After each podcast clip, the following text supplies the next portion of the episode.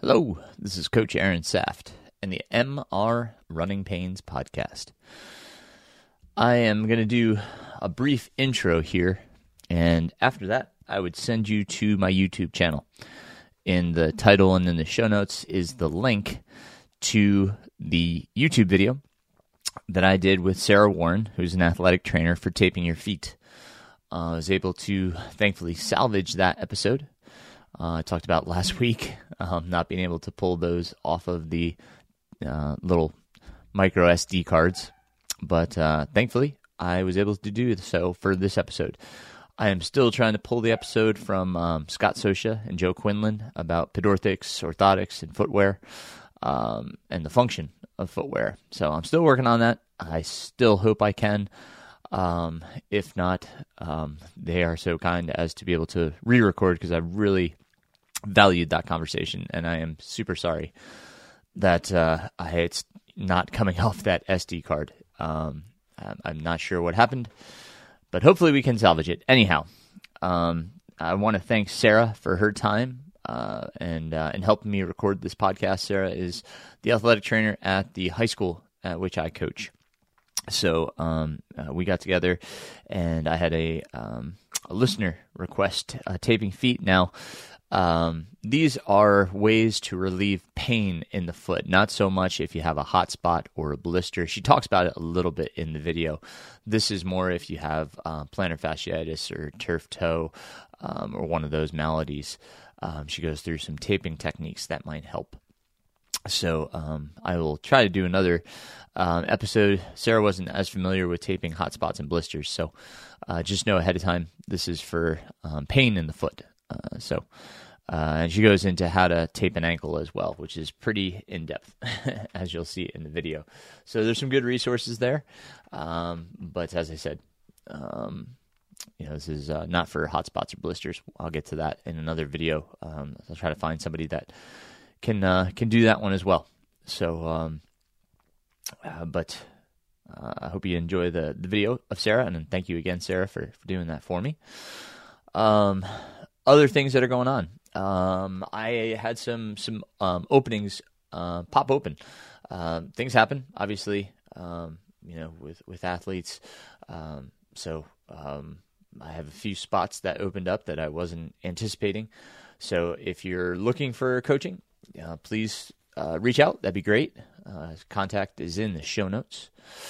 Uh, again, there's no March newsletter this month. I just don't have the bandwidth. Unfortunately, uh, time is very limited at the moment. Um, a number of you have been asking about uh, some training updates as well, uh, which it's been you know going extremely well. Um, I had my longest mileage week in some time last week, topping just over 80 miles. Um, been a while since I haven't done a race and gotten 80 miles in a week. Uh, did a long run of 22 miles with uh, a little over 3,000 feet of gain. Uh, those of you that are familiar to Western North Carolina, um, I live on the Mills River side of the Blue Ridge Parkway. So I ran from my house into the Mills River Rec area and up Service Road 5000 or Wash Creek to the Parkway, and then climbed up, shut into um, Ferrin Knob, climbed over Ferrin Knob, and down a bit until I hit the 11 mile mark. So I was 11 miles away from my house, and then re- made the return trip to out and back. um, really good run I did twist my ankle, uh, unfortunately, again last week. So my ankle is is um, it's in some pain again. Uh, thankfully, it's it only takes a little while to warm up in a run, and then I don't have pain. But um, I did roll it again, so um, it's not quite 100%. Obviously, uh, I need to keep working on strength uh, and those components to help let it heal. Um, you know, I've been coached by Patrick Reagan, and oh man, um, he's he's got you know um, some variations of some workouts that I prescribe my athletes. Uh, as I record this here, it's uh, let's see, March eighth, uh, and um, man, today I did a four mile warm up. I needed a little bit longer of a warm up. I just my body wasn't quite wasn't quite awake, so got four miles in, and then on um, Yellow Gap Road, or I think it's 1206 Service Road 1206. Uh, I started from the bottom.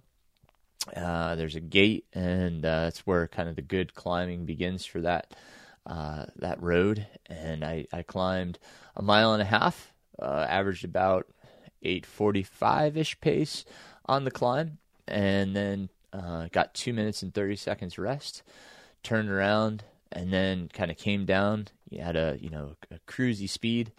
Uh, it was about six minute pace. Uh, came back down, two minutes thirty seconds rest. Went back up. Uh, it was about eight twenty pace on the way back up, so a bit faster.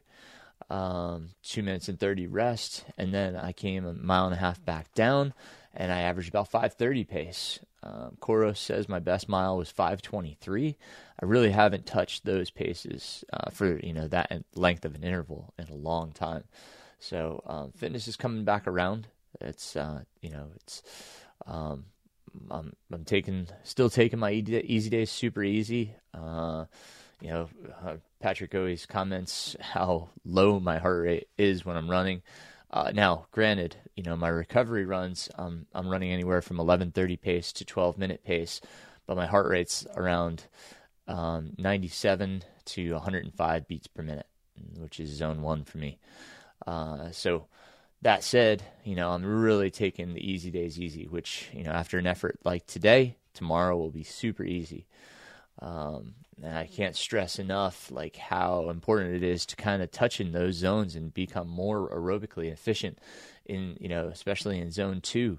Um, you know, I mean, people can't think about zone one. Uh, they can't think about you know running in zone one, um, which is fine. You know, zone two is where you need to become efficient if you're an ultra runner. Um, and you know, if you're a marathoner, that's where you should be doing your recoveries. Is, is zone two. Make sure it's easy enough that you're recovering from your, your harder efforts. Your you know your your other days will be so much better if you can just slow down. I'm just going to keep preaching that because uh, you know it's it's really working for me. Uh, I feel so much better on my other days, just taking the easy days super easy.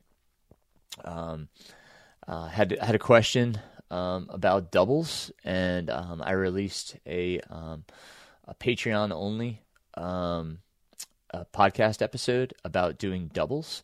Um, I don't have doubles yet in mind. I've been able to build my mileage without including doubles. Now, if if I were to try to reach uh, 90 or 100 miles, which I really haven't talked to Patrick about what peak mileage is uh, is going to be, but um, if I'm going to get there, then I'm going to probably be you know be including some doubles, especially on my recovery days. Which um, you know, split recovery days is one way to do it uh, in which you include, you know, a morning run, and then you want to give your body good, ample rest between to to make it truly an efficient um, recovery run. And you know, that's uh, ideally you're you're talking about 10, 12 hours between runs, but uh, reality sometimes it's six to eight.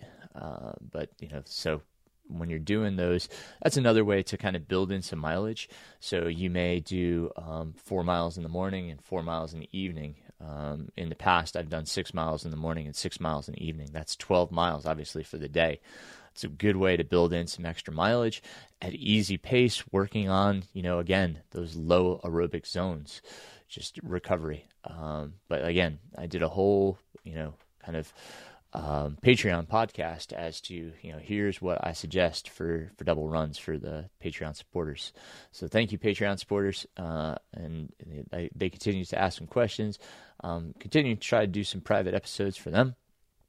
Um, so, um, but yes, so, um, but if you have more questions, uh, I'm always happy to answer questions. Again, you know, uh, this is uh, that's why I have the podcast. I'm trying to be relevant and help out and answer questions and give people some different ideas about training, how to make the best of your training. So hopefully, uh, it, it's doing such. It, and you know, you can reach out to me in any way. Um, you know, folks ask questions on Strava. That's fine.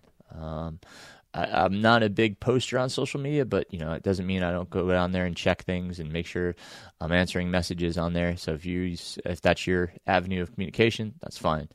Um, my email is also in the show notes. You can reach out through the um, the newsletter, uh, excuse me, the website. Um, the website has my uh, my contacts on there as well. So um, please reach out. I appreciate everything and everyone.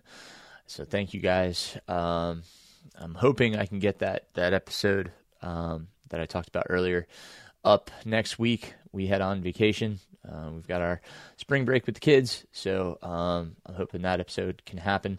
If not, um, I'll probably have a different topic that I can cover and and put out there.